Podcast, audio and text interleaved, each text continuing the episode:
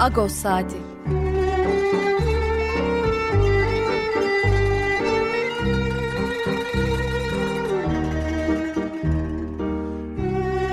Haftalık Agos gazetesinin penceresinden Türkiye ve Dünya gündemi. Agos'un mutfağından haberler, söyleşiler, olaylar.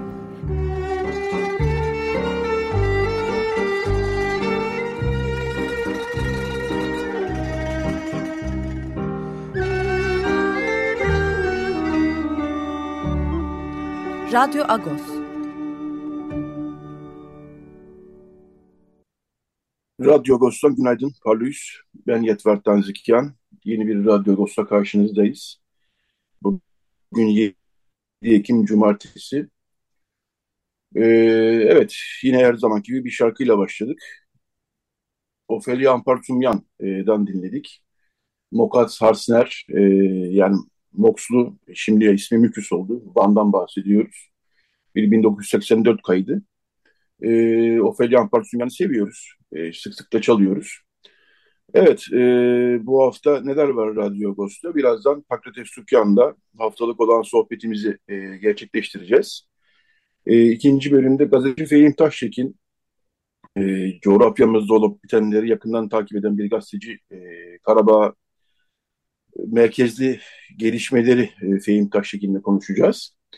E, son bölümde de yani saat 10'dan sonra da e, bir köşemiz var. E, yeni bir köşemiz var. Ayda bir kere Parisa kolektifi ile Ermenice edebiyat konuşuyoruz.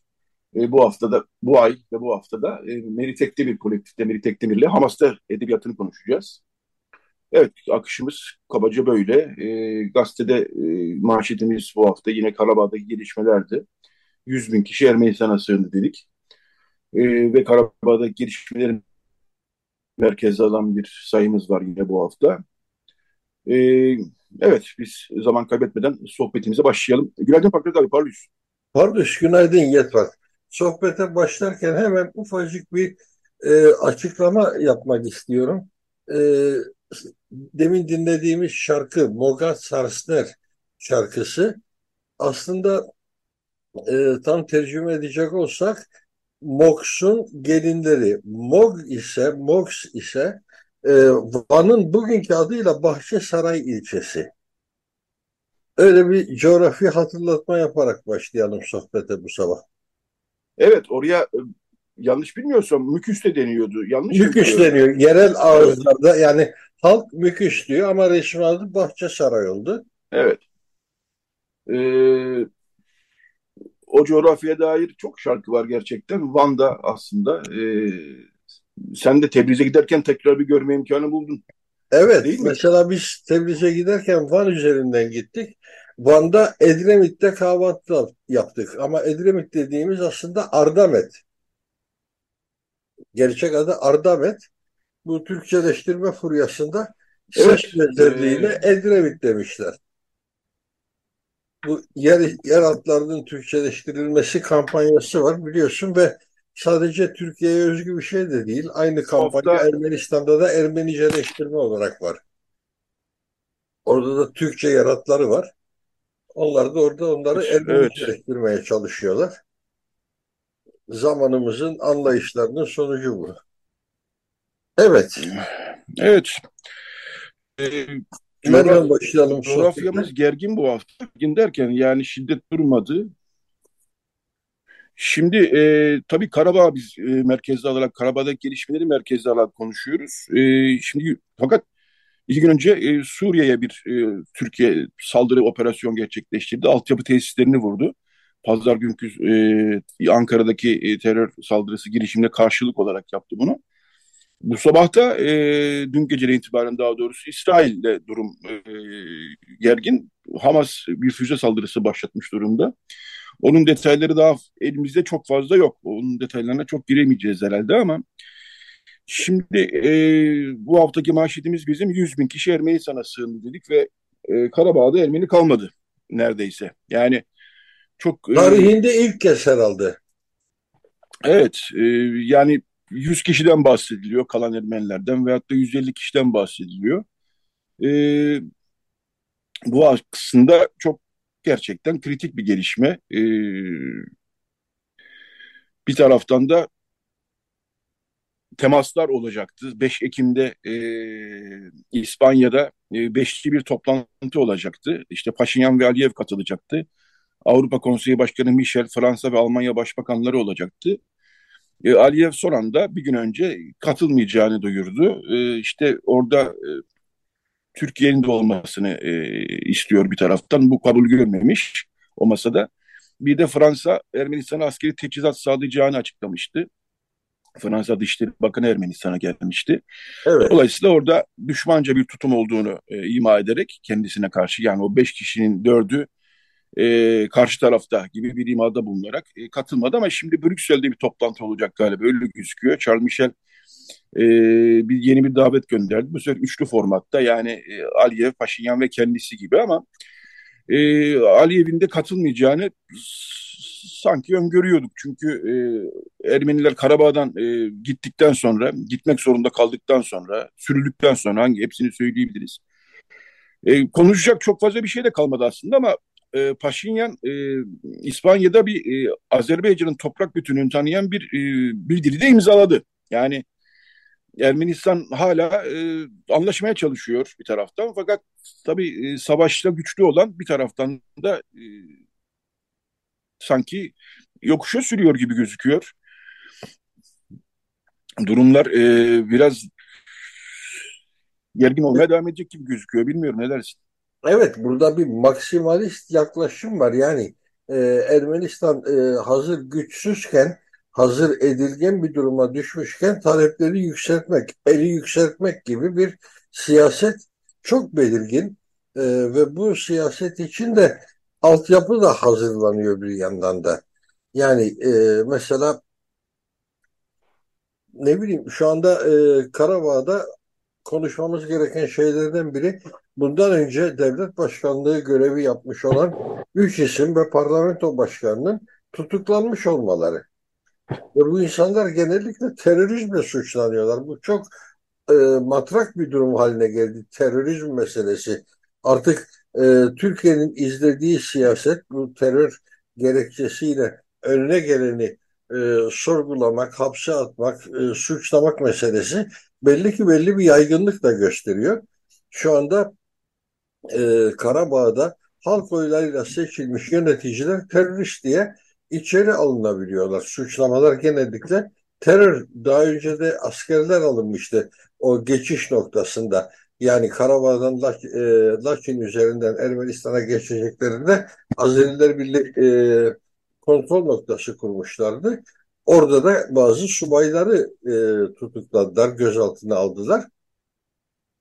E, bu mesele yani e, demin sen dedin ya Ermenistan bu işi artık sönümlendirmek istiyor e, olumlu yaklaşımlarla ama hayır karşı taraf yani karşı taraf derken Türkiye ve Azerbaycan maksimalist yaklaşımlarla şimdi de özellikle bu Zangezur koridoru üzerinde baskı kurmaya çalışıyorlar. Yarın öbür gün orada da bir terör örgütlenmesi var biz oraya müdahale edeceğiz derlerse buna da şaşırmamak gerekir. E bunun da bunu yaparlarsa da çok muhtemeldir ki Gene Batı dünyası kalkıp diyecek ki Türkiye'nin veya Azerbaycan'ın kendi sınırlarını güvenlik altına alma hakkı vardır. Hatırlayalım bunu daha önce Suriye meselesinde böyle açıkladılar. Türkiye'nin kendi sınırlarını güvenlik altına alma hakkı vardır. Evet. E, tehdit olmadığı halde. Bunun da altyapısı yapılıyor. Türkiye medyasına görüyoruz. Orada bir terör örgütü var e, gibisinden yayınlar yapılmaya başlandı. Bir taraftan da Azerbaycanlı yetkililer geçen hafta ya bizim orada zor kullanma gibi bir niyetimiz yok türünden açıklamalar yapmışlardı. E, Batı ülkelerindeki ziyaretlerinde Reuters'a ya Hikmet Hacıyev'di sanıyorum. E, geçen hafta e, Brüksel'de, Berlin'de bazı toplantılara katıldı ve bizim orada e, güç kullanma niyetimiz yok dedi ama bu tabii yani laflar çok genelde havada kalan laflar oluyor ama güç, kullanır, güç kullanmaya niyetimiz yok demek çok çarpıcı oluyor. Evet. Fakat bununla bağlantılı ilginç bir gelişme daha var. Ee, Rusya'da Sünik, Ermenistan'ın Sünik bölgesinde yani orası işte Zangezur koridorunu e, e, hesapların evet, e, olduğu yer. doğru sınır oluşturacak olan bölge. Evet. Orada bir e, elçilik açma kararı aldı. Daha önce Fransa'da e, yanlış hatırlamıyorsam elçilik açmıştı orada. Dolayısıyla orada da e, bazı gelişmeler yani bilmiyorum şimdi Batı e, biraz sanki e, konuya daha ha, hakim olmaya çalışır gibi bir hava var. E, e, yani Aliyev gitmedi İspanya. İspanya Granada'da şey e, Avrupa Siyasi Topluluğu zirvesi oluyor. Oldu hatta. E, orada şöyle bir toplantı oldu bir taraftan. Aliyev'in katılmadığı toplantıda Almanya ve Fransa e, başbakanları ve AB Konseyi Başkanı Michel Paşinyan bir araya geldiler. Orada Almanya ve Fransa işte Ermenistan toprak bütünlüğünü e, koruyacağız dedi. İşte Fransa dediğim gibi askeri teçhizat verme e, anlaşması imzaladı Ermenistan'a geldiğinde Dışişleri Bakanı. Konuya biraz daha hakim olma niyetinde en azından bir manzara çiziyorlar ama e, bunlar oluyor fakat bir anda bu tip işler 24 saat içinde olup bittikten sonra da işte bu kabul edemez e, gibi durumlar açıklamalarla e, her şey olup bittikten sonra tekrar devreye girilmiş oluyor. Yani geçen 19 Eylül'de böyle oldu. Şimdi bu açıdan baktığımızda e, bir de bir taraftan da Ermenistan Rusya arasındaki gerilim de sürüyor. E, geçen haftadan bu tarafa seninle yaptığımız geçen cumartesi yayından bu tarafa Ermenistan parlamentosu da Uluslararası Ceza Mahkemesi'nin Roma tüzüğünü onayladı. Bu ne demek? E, Putin ki Uluslararası Ceza Mahkemesi tarafından aranan bir isim, hakkında soruşturma olan bir isim. Eğer Putin Ermenistan'a gelirse tutuklanabilir demek. Burada benim dikkatimi çeken şu oldu. E, bu parlamentodan onaylanmasından önce Rusya çok daha sert e, açıklamalar yaparken parlamentodaki onayından sonra Peskov'un yani Kremlin sözcüsü Peskov'un açıklamalarına baktım. E, bunu konuşmamız gerekiyor. Ciddi bir konu bu. Belki Ermenistan bu konuda bir e, istisna yapabilir Rusya konusunda gibi bir açıklama yaptı. Yani biraz pazarlık edelim o zaman e, gibisinden bir ton sezdim ben ama bilmiyorum. Sen e ne diyorsun? Ermenistan bu? tarafı da bu konuda zaten e, Putin'in Ermenistan'a geldiğinde tutuklanması gibi bir şey söz konusu olamaz, olmayacaktır gibi e, sözlü bir güvence verdi. Ama bu sözlü güvencenin e, hükmü nedir o ayrı bir tartışma konusu ama bu minvalde de açıklamalar oldu. Zaten de mantıklı olan da bu yani ben hayal bile edemiyorum ki e, Putin Rusya'yı e, Ermenistan'ı ziyaret etsin ve Ermenistan makamları da e, Putin'i tutuklasınlar ve desinler ki sen uluslararası aranan bir suçlusun. Böyle bir şeyi e, zaten tahmin bile edemiyorum, aklımdan bile geçiremiyorum. Olacak şey değil bu. E, böyle bir şey çünkü bütün dengeleri alt üst eder. Biz ne dersek diyelim geçen hafta hatırlarsan Ermenistan'ın Rusya'ya karşı olamayacağını, Putin rejimine karşı olabileceğini, Putin'in izlediği siyasete karşı olabileceğini söyledik ama başka bir gerçeklik var ki e, Rusya'da bugün de seçim olsa Putin muhtemelen bugün de e, o seçimi kazanır. Arkasında bir e, halk desteği var, bir e, kitle desteği var. Yeni zamanların milliyetçiliğinin ürettiği bir atmosfer bu. Her yerde var. Türkiye'de e, bütün beklentilerin aksine Erdoğan bir kez daha kazandı. Hatırlayalım ondan yaklaşık bir yıl kadar önce Macaristan'da Orban bir kere daha kazandı. Yani e, Amerika'da Trump'ın e, aday olup seçim kazanma ihtimali çok da yüksek gözüküyor. Yani dünyadaki genel bir temayül bu.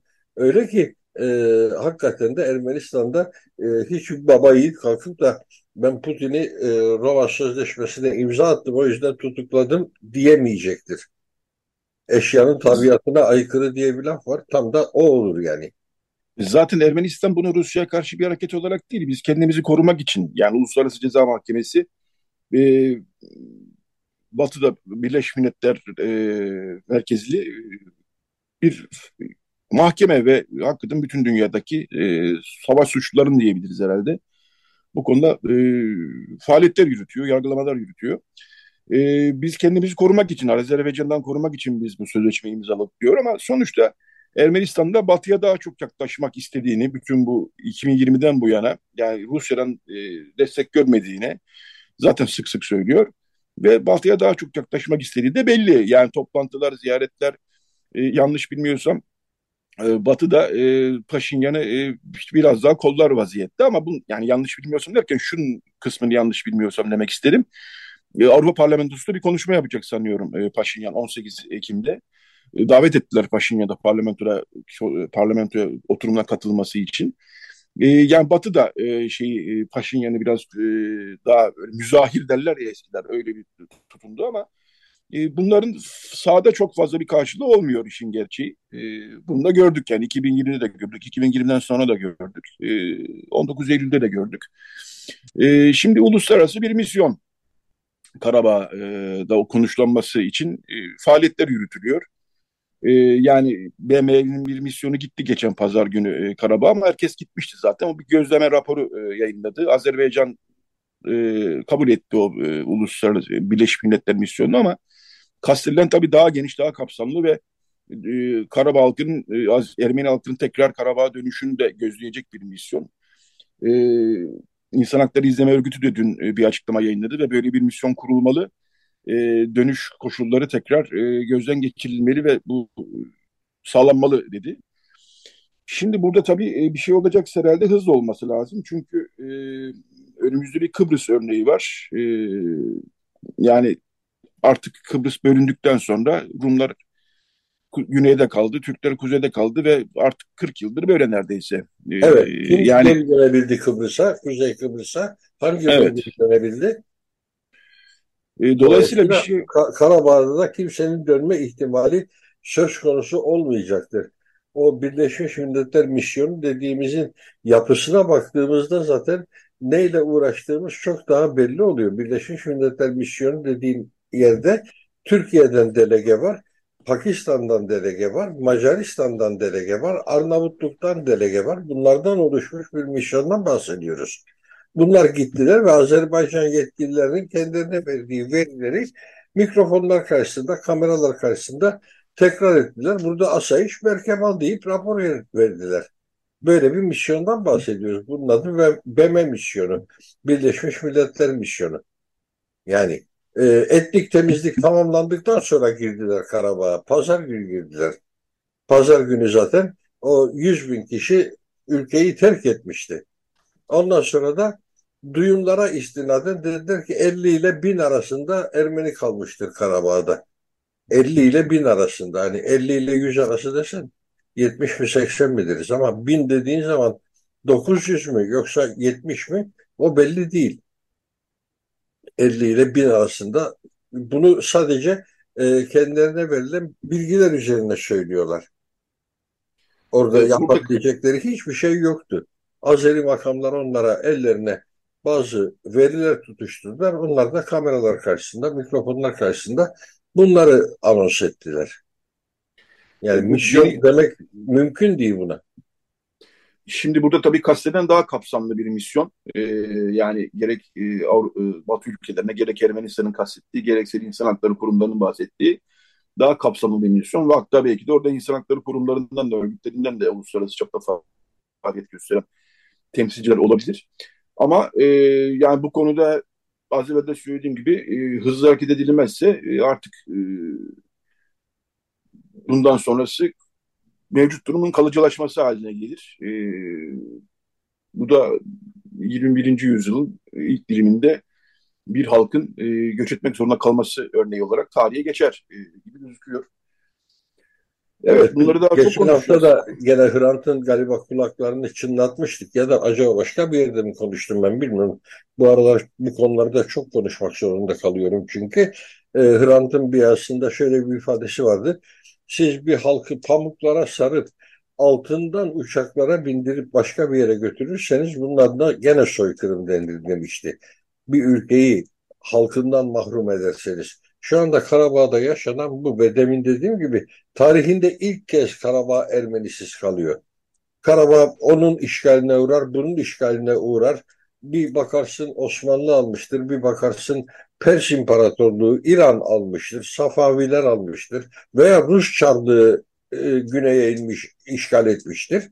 E, patron odur ama halk yerli yerinde durmaktadır. Aynen Batı Ermenistan'daki yani Doğu Anadolu'daki Ermeni halkının 1915'e kadar yerinde durduğu gibi. Ama 1915'ten sonra halk toprağından koparıldı. Ee, ülke halkından arındırıldı. Şu anda Karabağ'da yaşanan da bu. Bundan sonra geri dönüş meselesi tam bir safsataya benziyor. Demin senin de anımsattığın Kuzey Kıbrıs gibi. Nasıl ki hiçbir e, Kıbrıslı Rum Kuzey Kıbrıs'a geri dönemediyse 50 yıl zarfında 74'ten 2023'e 49 yıl etti. E, aynı şey Karabağ için de söz konusu olacak. Ancak bunlar askeri müdahalelerle değiştirilebilecek dengeler olur bundan sonra. E, zaten Aliyev de her fırsatta orada demografik yapının değişeceğini söyleyip duruyor. Şimdi oraya artık kimler taşınacak? Azeriler mi taşınacak? Türk yatırımcılar gidip orada toprak mı alacaklar? E, bunların hepsi ihtimal dahilinde. Ama Karabağlıların artık orada yaşama şansı kalmayacak. Kim geri dönebilir ve Azeri yönetimi altında nasıl bir yaşam sürdürebilir orada Ermeni kimliğiyle? Evet, bunları çok konuşacağız. Ee, bu bölümün e, seninle sohbet bölümünün Radyo Agos devam edecek ama seninle sohbet bölümünün sonlarına geliyoruz. Dün bir gelişme daha vardı. Nobel Barış Ödülü İranlı Nergis Muhammedi'nin oldu. E, o da İran'da e, kadın hakları için e, çok çaba gösteren bir aktivist ve hapiste. Bunu da hatırlatalım ve bir şarkıyla kapatalım bu bölümü. Çok teşekkürler Fakret abi. E, tekrar e, haftaya Rica inşallah. ederim. Rica ederim. Burada e, tabii ki e, öncelikle Nergis Muhammedi'nin Nobel Barış Ödülü alması çok olumlu bir şey. Ama o olumlunun arka planında e, İran'a bir gol daha atma gayreti yok mu acaba Batı'nın? E, onu da ayrıca değerlendirmek lazım. Nergis evet. Muhammedi'nin mücadelesini asla küçümsemiyorum. Onun e, Nobel Barış Ödülü alması dediğim gibi başlı başına çok değerli e, kişisel olarak onu tabii ki bunun için e, selamlamak, kutlamak gerekir. Ama arka planda İran'a bir gol atmak vardır. Sıkıyorsa gelsinler Türkiye'de bir e, insan hakları mücadelesi veren birisine e, ödül versinler bakayım. İran'ı hedef tahtasına koymuşlar. Ambargo uyguluyorlar. Şimdi e, Abalı'ya bir daha vurmak için fırsat gibi görünüyor. Batı'nın her şeyine karşı çok temkinli olmak gerekiyor artık. Sonra evet. bunlar olsun. Peki. E, çok teşekkürler Fakat abi. E, haftaya tekrar görüşmek, görüşelim inşallah. İnşallah abi. Evet, dolayısıyla İran'dan bir şarkıyla, e, İranlı bir sanatçıdan, Marjan e, Farsat'tan bir şarkı dinleyelim. Afsane, efsane yani şarkı. Bir aşk şarkısı gerçi ama Farsça bir ses duyulsun bu bölümü kapatırken. E, Ar, e, Marjan Fersat'ı dinliyoruz. Efsane. Daha sonra reklam arası, daha sonra e, Radyo Agos Fehim Taşik'ine devam edecek. Radyo Agos. Evet, Radyo Agos devam ediyor. Radyo Agos şarkılı bir program e, biliyorsunuz. Ayşe Şan'dan dinledik. Ayşe Şan da çok e, iyi bilinen bir şarkıcı. E, Diyarbakır doğumlu 1996'da kaybetmiştik ama 60'larda 70'lerde çok e, bilhassa e, iyi bilinen, iyi, çok dinlenen bir şarkıcıydı. Verkeçe Navza Beşan şarkısını dinledik Ayşe Şan'dan. Evet bu bölümde Fehim Taştekin, gazeteci Fehim Taştekin konuğumuz. E, kendisiyle Karabağ Yeni Merkezli e, gelişmeleri konuşacağız. Günaydın Fehim Taştekin, hoş geldin yayınımıza. Teşekkür ederim, günaydın diliyorum. Ee, sen de e, bu hafta konuyla ilgili bir makale yazdın. Son Ermeni e, başlıklı. E, Karabağ'dan çıkan son e, otobüs, Goris'e ulaşan 15 kişilik son otobüsüden ilham alarak. E, şimdi biz e, konuşuyoruz tabii. Ağustos'ta yazıyoruz, gelişmeleri değerlendiriyoruz. E, hakikaten çok ciddi e, gelişmeler oluyor Karabağ merkezli. Sadece e, Karabağ değil, bütün bölgeyi e, etkileyen gelişmeler bunlar bir taraftan da. E, şimdi genel şöyle bir sürü şey var konuşulacak ama herhalde şöyle başlamak lazım. E, biraz Rusya e, Ermenistan arasındaki gerilim e, biraz tetikledi gibi gözüküyor. Biraz da e, Azerbaycan'ın e, son dönemde silahlanma açısından büyük bir gelişme kaydetmesi ve artık e, 30 yıllık bu sorunları silahla çözmeye çalışıyor ve kendi açısından da sonuç alıyor gibi bir durum var. E, Rusya'da artık daha edilgen gibi sanki o coğrafyada. E, bu tabii Ukrayna Savaşı'nın da bir getirisi. Ukrayna'daki işgalin de bir getirisi. Rusya artık orayla ilgili ama e, sonuçta e, Kafkasya'daki dengeler bilmiyorum sence değişiyor mu? Türkiye daha fazla işin içinde gibi mi? Aliyev'in de e, İspanya'daki toplantıya katılmaması var. Türkiye'yi çağırmadınız o beşli zirveye diyerek. Hı hı. Neler dersin? Elbette yani ben bir seferinde şöyle demiştim yani bütün çanlar Alevi muzaffer kılmak için çalıyor diye. E, bütün konjonktürel koşullar e, Azerbaycan lehine değişti. Bu bir günde olmadı tabii. Yani Avrupa Birliği'nin, Avrupa'nın gaz ihtiyacı, işte Rusya ile yaşadıkları krizde e, krize binaen e, Azerbaycan gibi alternatif e, rotalara ihtiyaç duymaları, kaynaklara ihtiyaç duymaları, e, Rusya'nın Azerbaycan'la artan ekonomik, ticari, e, stratejik ilişkileri, e, tabii bir tarafta da Ermenistan'ın öteden beri Rusya'yı e, kendisi için bir garantör ülke olarak görürken bu bağlamın yavaş yavaş çözülmesi, kaybolması, Türkiye'nin artan hevesleri e, derken e, işte Azerbaycan bu ortamı müthiş derecede kendi lehinde kullandı ve el yükseltti. 2020'deki ilk e, savaş sonra gelen 10, 19 Eylül'de gelen bu ikinci müdahale bütün e, dengeyi değiştirdi. Tabii Rusya'nın e, e, burada Ermenistan'la e, bir şekilde yaşadığı gerilim e, sadece e, bu operasyonla bağlantılı değil. Öncesinde Paşinyan'ın e, işte ülkeyi Rusya'dan uzaklaştırma Avrupa Birliği ile NATO ile ilişkileri geliştirme hedefi var ve bu e, iki taraf arasında gerilimleri bir şekilde büyüttü. E, tabii Rusya birazcık da Erivan'da Rusya yanlısı e, şeylerin, siyasi kanatların bu işi halletmesini bekledi.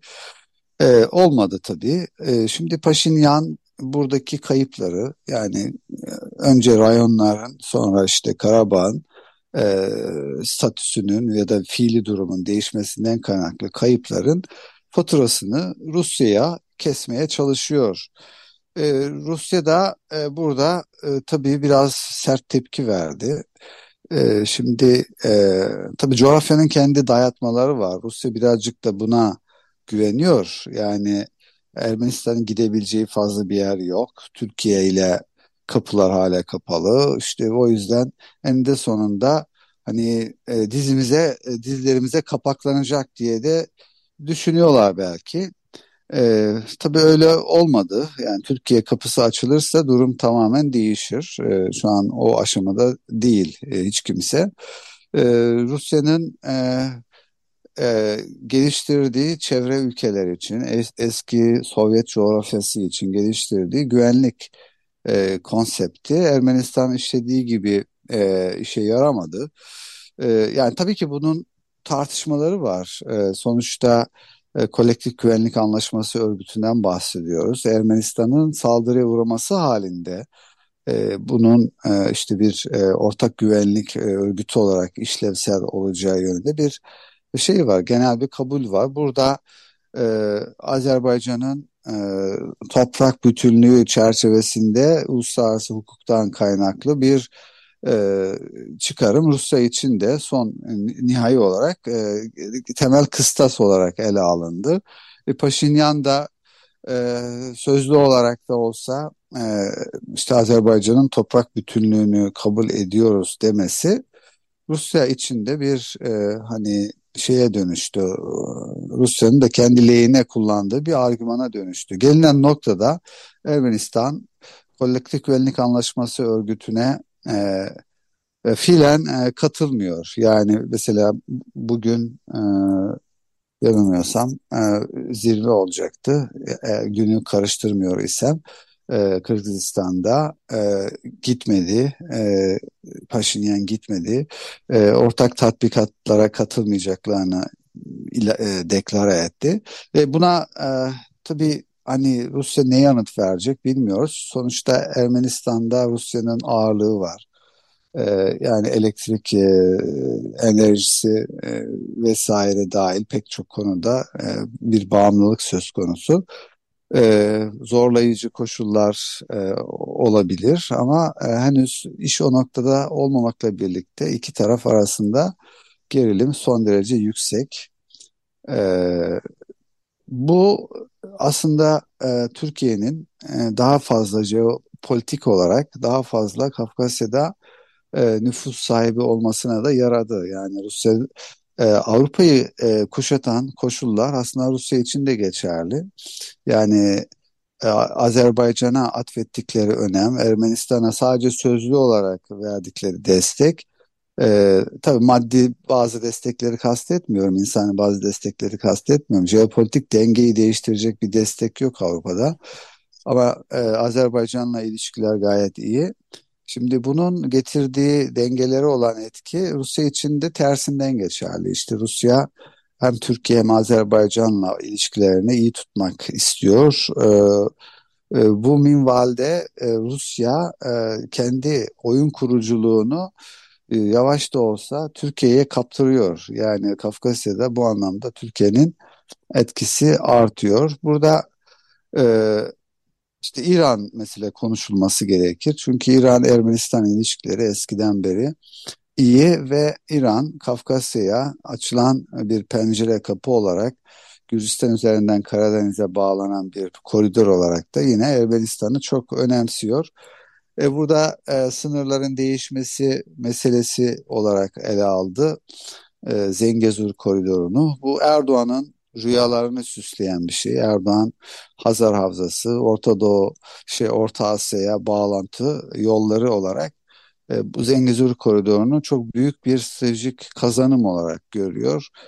E, İran e, buna şiddetle karşı yani koridorun bir sınır değişimine dönüştürülmesi fikrine şiddetle karşı daha doğrusu böyle koymak lazım meseleyi.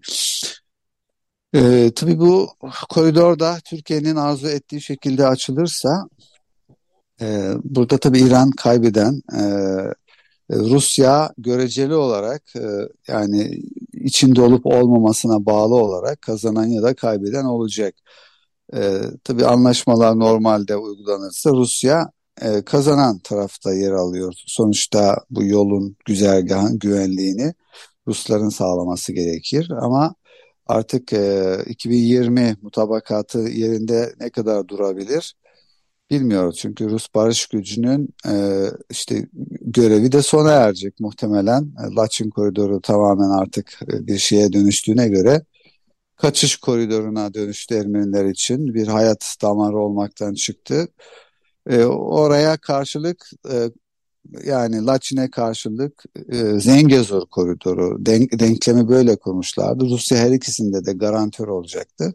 E şimdi yukarıdaki bu denge e, unsuru ortadan kaybolduğuna göre aşağıda eski anlaşmaya göre bir yol alınabilir mi? Rusya burada AB rolünü koruyabilir mi? Bunlar hepsi soru işareti tabii. Böyle e, kesintisiz gittim birazcık kusura bakma. E, benim bağlantımda bir ufak tefek problemler oldu. Şunu sorayım e, bu durumda. E, şimdi peki Batı e, da as benim gördüğüm kadarıyla bu Ermenistan vesilesiyle Rusya'dan bir e, şey parça daha koparmak aslında Ukrayna'yı koparmış oldu bir anlamda. Belki de Ermenistan'da koparmak gibi bir düşünce içinde olabilir. E, Avrupa Birliği ve ABD burada e, işte Azerbaycan'a daha uzak, Ermenistan'a daha yakın bir tutum e, izliyorlar. E, peki Avrupa Birliği ve ABD burada e, nasıl derler hani oyun kurucu derler ya e, öyle bir pozisyon elde edebilir mi sizce? Ee, şimdi bunu özellikle 2020'deki müdahaleden sonra yavaş yavaş elde etmeye çalıştılar. Tabii Minsk grubunun etkisi, Aygit'in etkisi, arabuluculuk'taki etkisi kaybolmuştu son zamanlarda. İşte Türkiye, Rusya e, burada daha öne çıktı. Ee, daha sonra bu e, rolü yeniden kazanmak için girişimler oldu. Avrupa Birliği üzerinden. Tabii Almanya ve Fransa da e, liderlik düzeyinde e, buna katkı sağladılar. E, bir yere kadar geldi ama o arabuluculuk rolünün e, sonuçları işte son müdahaleyle birlikte e, çöpe gitti. Yani neredeyse bir barış anlaşmasına yaklaşmışlardı. Avrupa Birliği'nin arabuluculuğunda taraflar beş kez bir araya gelmişlerdi. Önemliydi elbette. E, şimdi Amerika e, elbette Rusya'yı kuşatma stratejisi çerçevesinde Avrupa Birliği'nde itiyor ve Ermenistan burada yeni bir hedef noktası. Ee, yani ara buluculukla başladı bu. Şimdi e, Paşinyan'ın e, siyasi tercihlerini e, Ermenistan'ı Rusya'dan koparacak bir e, işte yola sokmak için de e, Amerikan yönetimi ağırlık kullanıyor. Elbette bu şu anlama gelmiyor. Yani e, işte e, Karabağ'la ilgili Azerbaycan'ı köşeye sıkıştıracak herhangi bir e, boyut içermiyor bu. E, bir anlamda da şu deniliyor. Yani işte zaten uluslararası hukuk Azerbaycan'ın topraklarını e, bu şekilde tanımlıyor. Bu fiilen madem ki artık böyle oldu Azerbaycan'ın mevcut e, siyasi e, askeri kazanımlarını kabul edip işte Ermenistan'ın e, bütünlüğüne, e, egemenliğine odaklanalım. Yani Paşinyan buna zaten razı. E, Avrupa Birliği'nin ve Amerika'nın kurgusu da buradan yürüyor. Yani e, bundan sonra Ermenistan'ı savunalım, Ermenistan'a güç verelim ve bunu yaparken Rusya'dan da uzaklaştıralım ama Azerbaycan'la ilişkileri de örselemeden bunu yapalım. Dikkat ederseniz e, mesela Fransa Ermenistan için işte Avrupa Birliği kanadında en ileri adımları atan, destek veren e, ülke. E, buna rağmen e, Macron e, işte son Granada toplantısında buluşmasında Azerbaycan'a yaptırımların söz konusu olamayacağını söyledi. Yani burada ekonomik çıkarlar birinci dereceden öncelikli ve ayrıca eğer yaptırım uygularlarsa Avrupa Birliği'nin arabuluculuk şansı da e, kalmayacak ve haliyle burada e, yeniden Rusya e, Türkiye e, potasına girecek mesele. O yüzden bunu istemiyorlar. E, Azerbaycan'ı fazla küstürmeden Ermenistan'ı da e, Azerbaycan tarafından e, tehdit edilen bir ülke e, olmaktan çıkararak e, bu kendilerine yeni bir rol e, biçiyor Avrupa Birliği ve Amerikan kanadı. E, tabii hani Azerbaycan da burada e, özellikle Rusya'nın pardon e, e Macron'un e, katılımını e, Türkiye'nin de yokluğunu e, problem ediyor bir gerekçe olarak kullanıyor. E, işte bu yüzden de liderler buluşması olmadı. Fakat e, Almanya ve e, Fransa olmaksızın üçlü bir toplantı olacak.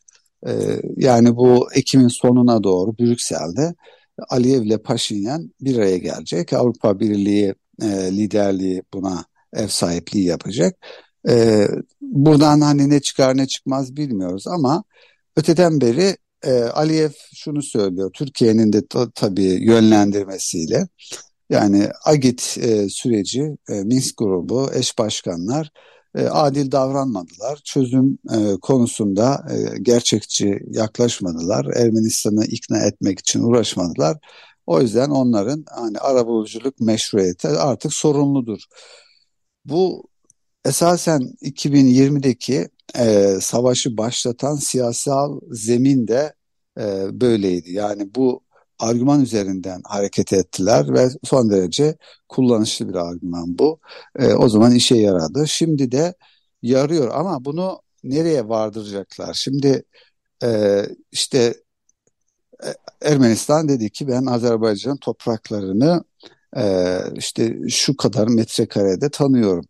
E, fakat burada e, bir e, yine bir alver durumu olacak. Yani sınırların belirlenmesi ee, şimdi Azerbaycan acaba 5-6 e, köyle ilgili anlaşmazlık e, konusunda kendi lehine mi her şeyi çevirmeye çalışıyor yoksa bu baskı stratejisini Zengezur'u da almak için e, işte kullanıyor. Yani burada şüphe var.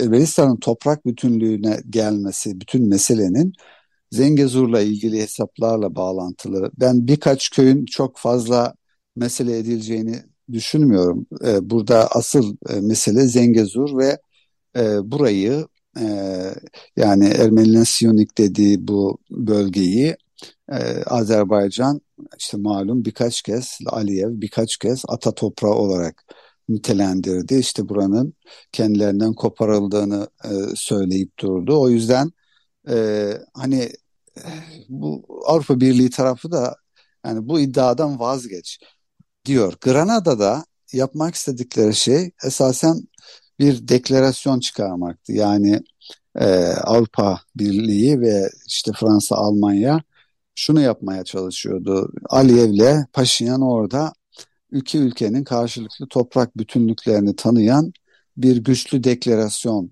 ortak bir bildiri yayınlar. Bu şekilde e, işte Ermenistan'a verebileceğimiz en büyük katkıyı vermiş oluruz. Yaklaşım buydu. Tabii e, belki de Aliyev e, Türkiye'yi bahane ederek bunu yapmaktan e, kaçındı. Bunu söyleyebiliriz. Şu anda muzaffer bir lider e, konumunda ve e, bunu bu ivmeyi kaybetmek istemiyor. E, Zengezur'la ilgili de beklentileri gerçekleştirmeye çalışıyor. Şu anda toprak bütünlüğü deklarasyonunda bulunmak belki Aliyev'in siyaseten işine gelmeyebilir. Evet, e, konuşulacak konu çok e, Fehim Taştekin. E, aslında biraz da şeyi konuşmak istiyorduk ama 100 bin kişi nasıl geri dönecek, uluslararası bir mekanizma kurulabilir mi konuşmak istiyorduk ama e, bu bölümün de sonuna geldik. Canlı bir program. Sonraki kuşakta bir konumuz da olacak. Bunları tekrar konuşuruz e, Fehim Taştekin ne dersin? Olur tabii ki olur ama ben Peki. doğrusu yani Azerbaycan'ın gidene gitti diye baktığını düşünüyorum maalesef. Evet, e, bu mesele var. E, bir taraftan tabii 90'lardaki e, savaşın da yansımaları hala sürüyor bir taraftan. Orada da çünkü topraklarında nedeni insanlar vardı. Bunlara nasıl bir bakış açısı, insani bir bakış açısı gelişecek mi? Bütün meselemiz bu bir taraftan. E, dengeleri bir yana, dengeler de önemli tabii, uluslararası dengeler de önemli ama insani bir bakış açısı e, gelişecek mi? Bu da e, büyük bir soru işareti. Çok teşekkürler Fehim Taşlıkin yayına katıldığınız için, e, değerli değerlendirmeleriniz için. Ben teşekkür ederim. İyi yayınlar diliyorum. Teşekkürler, teşekkürler. Sağ olun. İyi bir hafta sonu diliyorum. Hoşçakalın. Teşekkürler. Evet, bu bölümü de bir şarkıyla kapatalım. Ee, Onnik Dinkçiyan'dan dinleyelim. Ee, Yerevan'ı Şarmak Akçık'ı dinleyeceğiz Onnik Dinkçiyan'dan. Daha sonra bir reklam arası, daha sonra Paresa kolektifinden Meli Tekdemir konumuz olacak. Onunla Ermenice Edebiyatı ve Hamasta'yı konuşacağız. Evet, Onnik Dinkçiyan'ı dinliyoruz. Yerevan'ı Şarmak Akçık. Daha sonra Radyo Agos devam edecek. Radyo Agos. Evet, Radyo Agos devam ediyor. Ne dinledik? Arabot Luso, Merses Şinohöl'ün Orta Çağ'da 1100'lerde yaşamış çok önemli bir ruhani, aynı zamanda şair e, ve onun bir ilahisini dinledik. Arabot Luso, Sabah Işığı. E, Gerald e, Manastır Korosu seslendirdi bunu. Merses Şinohöl'den e, bu yıl sık sık e, ezgiler çalacağız çünkü 850. ölüm yıl dönümü. 1173'te ölmüştü. Mezarı da Türkiye topraklarında. E, Rumkale'de, Urfa yakınlarında, Harfeli yakınlarında. E, şimdi bu bölümde yeni bir köşemiz var aslında Radyo Agos'ta. Her ay, her ayın ilk cumartesi günü e, Paresa kolektifiyle Ermenice edebiyat, Ermenice taşra edebiyatı ya da kavar edebiyatı da diyebiliriz. Daha doğrusu kavar edebiyatı aslında. Ermenice edebiyata eğilen yayınlar yapacağız. Ee, ilk yayını e, geçen ay Karim Sucuyan'la yapmıştık ve bu kuşağımızda bir giriş mahiyetinde Ermenice kavar edebiyatını konuşmuştuk. Şimdi Melih Tekdemir konuğumuz bu hafta. Onda e, Hamaster e, çok da çok önemli bir Ermeni e, edebiyat üreten bir isimdi. Hamaster konuşacağız. E, günaydın Melih Tekdemir, hoş geldin yayınımıza. Merhaba Baran Yetber, teşekkür ederim. Şimdi Hamas'ta'ya geçmeden belki geçen ayki yayını kaçırmış olanlar, dinlemiş olanlar olabilir. E, bu Parese kolektifi Ermenice edebiyat için e, nasıl çalışmalar yapıyor? Kalabalıksınız aslında. Parese kolektifi e, bir kadın kolektifi. E, onu da söyleyelim burada. Ve zaten Ağustos'taki köşesinde takip ediyor olmalısınız. Orada da iki haftada bir kolektiften birisinin köşe yazılarını okuyorsunuz. Kısaca öyle başlayalım Melih Tekdemir istersen. Daha sonra masaya geçeriz. Tabii. E, Şöyle aslında çok teşekkürler öncelikle. Biz bu e, Parezya kolektifi olarak Havar Edebiyatı okumalarına başlama kararı verdikten sonra ilk olarak Hamaster'le başladık okumaya. Bu biraz bizim için e, yeniden keşif aslında. Şu açıdan yeniden bir keşif. E, şimdi Kavar Edebiyatı İstanbul, yani İstanbul Ermeni Edebiyatı'yla kıyasladığımız zaman Kavar Edebiyatı çok spesifik bir yerde kalıyor. Çok spesifik bir konu olarak karşımıza çıkıyor ve biz e, ayrımını pek fazla yapamıyoruz. Ayrımını yapamadığımız gibi aslında İstanbullu Ermeni yazarlarla Kavar'dan yetişmiş yazarların yani Kavar dediğimiz konsepte yetişmiş yazarların e, aralarındaki farkları görebiliyor olsak da tam olarak ne söylüyor bize bunu an, anlamıyoruz. Çünkü bugünden çok fazla bakmayı bilmiyoruz. Yazarları daha çok hep e, kendi biyografileri işte bildiğimiz belli başlı kişisel biyografilerinde yer alan e, noktalarda değerlendiriyoruz. Böyle olunca e, yeni okumalara açık bir hale gelmiyor bu yazarların metinleri. O yüzden e, Kavar'a dönmek, tekrar Kavar'ı okumak bu bir, biraz sevgili Tadin Sucuyan bizi e, bununla ilgili cesaretlendirdi doğrusu ve e, bizim için yeniden bir keşif oldu öyle söyleyebilirim. Evet sen e, Hamaste'yi yazmıştın da Ağustos'taki köşede Paris evet. köşesinde. E, do, bilhassa da e, önce kısaca bir Hamaste'yi tanıtalım istiyorsan daha sonra senin o okuma parçana geçeriz. Hamaste Tabii. E, dinleyicilerimiz bilmiyor olabilirler. Tabii e, Hamaster aslında e, Harput doğumlu bir yazar. 1895'te orada doğuyor. Aslında tam olarak Kavar dediğimiz yerde yetişmiş. Kavar olarak kabul ettiğimiz e, yerlerde o, oranın kültürüyle, Kavar kültürüyle yetişmiş bir yazar. E, kendisi ilkokul eğitiminin ardından ki e, bu esnada tabii Tılga Dinsi, Rupen Zartaryan gibi önemli isimlerden de ders alıyor. Bir süre kendisi de öğretmenlik yapıyor ve e, sonrasında babasından hemen bir yıl sonra 1913'te Amerika'ya göç ediyor. E, aslında bu biyografik e, detayla, detayların dışında şunu belki de Hamasler ile ilgili konuşmak lazım. Yazar olarak bir yazar olarak kendisi Kavar'ı çok ufak yaştan nasıl gözlemlemiş ve Amerika'ya gittiğinde ki yani Amerika'ya gitmek o dönem gerçekten tam işte modernizmin başladığı 1900'lerde Avrupa'dan bile Amerika'ya göç etmek çok büyük bir e, olay insanlar için. Hamas da Kavar'dan çıkıp Amerika'ya gidiyor ve oradaki kültürü tanıyor. Orada seçkin üniversitelerde derslere katılıyor. Bunların hepsinin e, aslında Hamas'lerin edebiyatında önemli yer tuttuğunu düşünüyorum. E, asıl adı da Hampartsum e, Gelenyan. Doğru evet, biliyorum değil mi? Evet. Evet. Doğru. Hampartsum Gelenyan o e, ismini de Hamaslar ismini oluşturması şöyle. Asadur ve Yeya kendi erkek kardeşlerinin isimlerinin ilk heceleriyle kendi isminin ilk hecesini e, buluşturarak kendisine bir yazar ismi oluşturuyor. Evet, onun e, Güvercinim Harput'ta kaldı kitabı yani oku, dinleyicileri merak edebilirler nasıl okuruz diye. Güvercinim Harput'ta kaldık öykü kitabı Aras Yayıncılık'tan çıkmıştı. Onu da e, buradan not düşelim. E, senin e, tabii büyük bir bölümünü, hayatının büyük bir bölümünü Amerika'da e, geçiriyor. E, 1915'te Amerika'ya göçtükten sonra. Evet. E, ve 1966'da e, Los Angeles'ta e, hayatını kaybediyor. Evet. E, Şimdi Dafan Markar hikayesine sen özel olarak odaklanmıştın Hamas Devin. Çünkü oradaki doğa ta, tasviri ve doğayla e, doğayı yazması daha doğrusu bunu bir iklimle e, bağlantılandırmıştın sen. O yazın çok da ilgi gördü. E, biraz oraya girelim istiyorsan. E, tabii şimdi şöyle Hamasev'in ilk başta biyografisine baktığımız zaman Kerem Sevan biraz onun e, şey öykülerinin ön sözünde onun kendi otobiyografisinden de bir takım alıntılar yapıyor ve biz bu alıntılarda görüyoruz ki kendisi zaten ufak yaşta onun tüm hayatı o içinde yaşadığı köy, oranın kültürü, oranın insanları, oranın doğası zaten bununla e, şekilleniyor Hamasler'in bakış açısı. Çok ufak yaşlardan. Bununla birlikte Ermeni edebiyatına olan ilgisi ki bunu yine o otobiyografik alıntılarda görüyoruz. Kendisi bu hayranlığını dile getiriyor otobiyografisinde. Siamanto'yu okuyorlar, Rafi'yi okuyorlar o dönemde. Bu yazarlardan ve daha pek çok yazardan fazlasıyla etkileniyor.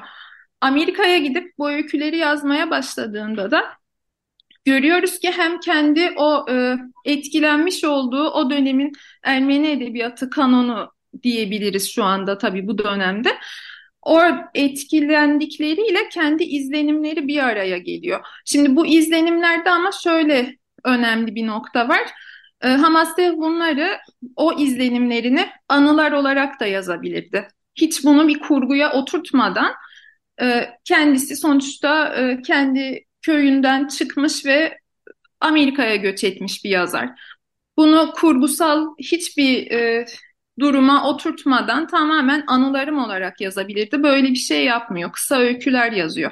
Burada zaten işin içine çok önemli edeb edebi bir boyut giriyor. Fakat bunu yaparken de izlenimlerini nasıl yansıttığı çok önemli ve bu izlenimlerin içinde biz kavarın içinden yetişmiş, e, yurt dışına gitmiş fakat halen o kavarın e, izlenimlerini doğru bir biçimde yansıtan, doğru derken şunu kastediyorum.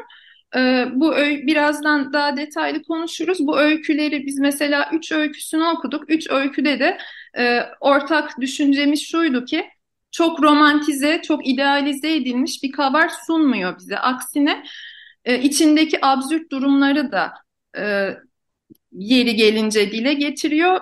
Prototip olarak görebileceğimiz kadın karakterlere de yer veriyor. Bu tip pek çok detay mevcut. O yüzden burada e, aslında yazar olarak Hamas'ta önemli e, bir yazar. Çünkü e, yani yazarlık kısmını iyi kullanıyor. Bunu sadece anıları gibi yazmıyor. Bununla birlikte e, eko eleştiri neden öyle bir okuma yaptım ona değinecek olursam da evet. e, şöyle bir durum söz konusu. Şimdi eko eleştiri dediğimiz zaman tabii haklı olarak e, insanların aklına ilk gelen ekoloji, doğa, çevre bu. Fakat eko eleştirinin çıkışı didaktik bir çıkış değil. Bu 1980-90'larda İngiltere ve Amerika'da ortaya çıkmış bir okuma, inceleme türü. E, ve şu anda e, güncel edebiyatta da çok fazla bunun örnekleri var inceleme olarak. Bu e, tamamen işte doğayı koruyalım, yeşili koruyalım, ekolojiye işte zarar vermeyelim gibi bir öğreti olarak çıkmış aslında bir yaklaşım, bir okuma biçimi değil. E, aksine doğa, yani tabii ki doğayı korumak, ekolojiye zarar vermemek önemli bu kuramda. Fakat şöyle bir durum var, kültür burada çok önemli e, yer oynuyor. Çünkü yaşanan alan e, bu çok ufak bir kasaba olabilir, çok büyük bir şehir olabilir. Sonuçta oranın iklimi, oranın kültürü insanı bizi şekillendiriyor. Bir orada yaşayan insanlarla oradaki ortam, çevre, şehir, e, o doğa insanla etkileşim kuruyor ve o etkileşim bir kültür oluşturuyor. Aslında eko eleştiri biraz da bu kültürü inceliyor. E, ve kavar edebiyatını okurken kültürden ayrı ele alamayız kavarı. Çünkü biz bugün kavarı sadece bir yani işte köy olarak adlandırıyor olabiliriz ama kavar kendi başına zaten geçtiğimiz ay Talin Sucuyan bunu çok güzel özetledi, çok güzel anlattı. Kavar kendi başına zaten bir iklimdir, klimadır ve o kavarın kendi içinde kendine has e, yaşam biçimi vardır. Nasıl ki o dönem İstanbul'un veya diğer büyük şehirlerin kendi bir kültürü vardıysa Kavar'ın da kendi bir kültürü vardı. Kavar insanının kendi kültürü, kendi yaşam biçimi, gelenekleri e, artısıyla eksisiyle doğayla olan orada bir iletişimleri vardı. Oradan çıkmış bir kültür vardı. E, eko eleştiri bu açıdan e, Hamasler'in yarattığı Kavar'ı anlamak için aslında e, iyi bir tercihti bu okumayı yapabilmek için.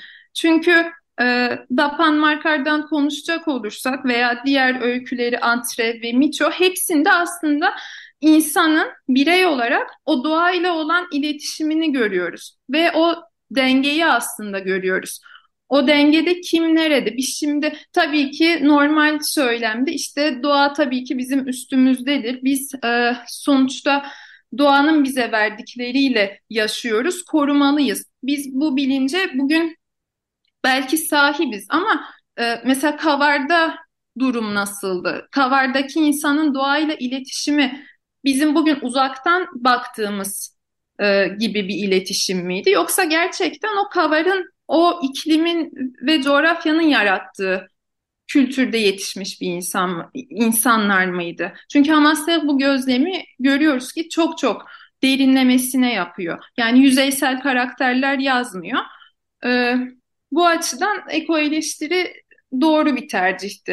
E, Dapan markarı istiyorsam e, bir iki dakika yani süremiz yağ gibi su gibi aktı geçti çünkü. Aha. E, Dapan markarı istiyorsan bir iki dakikada o karakterden bahsedelim çünkü yavaş Tabii. yavaş bunlara geliyoruz. Tabii. E, Dapan Marper e, başta hikayenin başında aslında uf ufak bir çocuğun gözünden anlatılan bir hikaye. Bu anlatıcı ufak bir çocuk e, ve e, onun gözünden Dapan Marper adlı köyde kendi köylerinde işi gücü sadece e, çiftçilik, kendi o büyükbaş hayvanlarını işte beslemek, onlarla ilgilenmek olan tamamen kendisini doğaya adamış ve e, çocuğun onu aklında korkulukla bağdaştırdığı bir karakter olarak karşımıza çıkıyor. Tamamen insanlardan kopuk yaşıyor, ailesinden bile kopuk yaşıyor ve tüm hayatı oradaki kendi doğayla iç içe olan işi bundan ibaret. Ve biz bu karakterin incelemesini görüyoruz hikaye boyunca gelişimini görüyoruz. Ve ilginçtir ki en başta ondan korkuluk olarak bahsedilirken korkulukla karıştırılırken hikayenin sonunda bir adeta bir korkuluk kadar cansız bir hal alıyor. Ve buna yine doğa sebep oluyor. Evet, e, Ermenice edebiyat e, Türkiye'de bilinmediği gibi e, yani kavar edebiyat, taş edebiyatı diye ben kısaca çeviriyorum ama tabii Paris Evet. Kolektifi bunun daha geniş bir anlamı olduğunu e, söylüyorsunuz, haklısınız da. Ama yani basitçe dinleyicilere tarif etmek gerekirse diye söylüyorum. Tabii ki. E, Türkiye'de çok fazla bilinmediği gibi Ermeni toplumu içinde de çok fazla bilinmiyor. Yani biz okulda e, ne okuduysak e, biraz onu biliyoruz Ermeni okullarında. Daha sonra da işte Aras yayıncılığın veyahut da diğer küçük yayın evlerinin 80'lerde vardı böyle Ermenice kitaplar.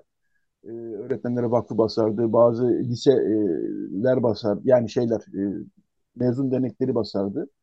Oradan ne okuyorsak onu biliyoruz ama bir yaygınlık yok. Hele hele genç kuşak açısından durum hayli şey e, sıkıntılı. E, Evet. yani kaynak da yok ulaşacak. E, yani birilerinin basması lazım bunları. E, siz bu anlamda e, kolektif içerisinde e, Zoom üzerinden ağırlıklı olarak tahmin ediyorum. Çünkü farklı farklı ülkelerde yaşıyorsunuz. Evet. E, okumalar da yapıyorsunuz. Burada tabii e, bir çağlara bulunalım. Yani bu kitaplara ulaşmak belki zor oluyordur. Ermenicesine, Türkçesine ulaşmak belki zor oluyordur ama en azından bu kolektif içerisindeki okuma seansları, çalışmaları, atölyeleri değil mi? Bunlar devam ediyor. Evet evet şimdi e, mesela 11 Ekim'de e, tekrar başlıyoruz. Yazın tabii ara vermiştik. E, 11 Ekim'de Halimyan Hayri'yi okuyacağız. Mesela saat 9'da bizim e, sosyal medyadan ulaşabilirler. Oradan e, kayıt yapabilirler. E, ya o, tabii ki okuma kulübü önemli bu açıdan. Bu e, metinleri tekrar okumamız söylediğiniz gibi. E, zaten daha biz kendimiz Ermeni toplumu olarak metinleri tam anlamıyla anlayamıyoruz, tam anlamıyla e, bilmiyoruz. E, bu açıdan da tabii dünya edebiyatında Ermeni edebiyatının yeri ne olacak? Bunu da belki başka bir oturumda tartışabiliriz. E, mesela daha bir iki gün önce işte Nobel Edebiyat Ödülü açıklandı. Jon Fosse adlı bir e, Norveçli yazar aldı ve bu yazar kendi Norveç dilinde yazıyor.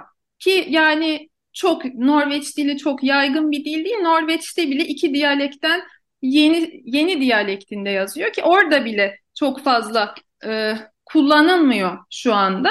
E, bu aslında bize güzel bir örnek olmalı. Yani Ermeni edebiyatını biz kendi Ermeni toplumu içinde artık böyle çok arkaik metinler okuyormuşuz gibi yaklaşmamamız gerektiğini göstermek için belki e, bizim toplumumuza da güzel bir örnek olur. Evet, e, yani üretmek de e, artık çok zorlaştı Evet. Türkiye açısından. Ya Ermenice edebiyat üreten hani genç kuşaklar da e, Karin Karakaş'la uğraşıyor. E, var yani genç kuşaktan Ermenice edebiyat üreten e, ama ağırlıklı olarak tabii Türkçe yazmak durumunda kalıyoruz. Diasporadaki Ermeni yazarlar da şu anda tabii İngilizce Evet, üretiyor. evet.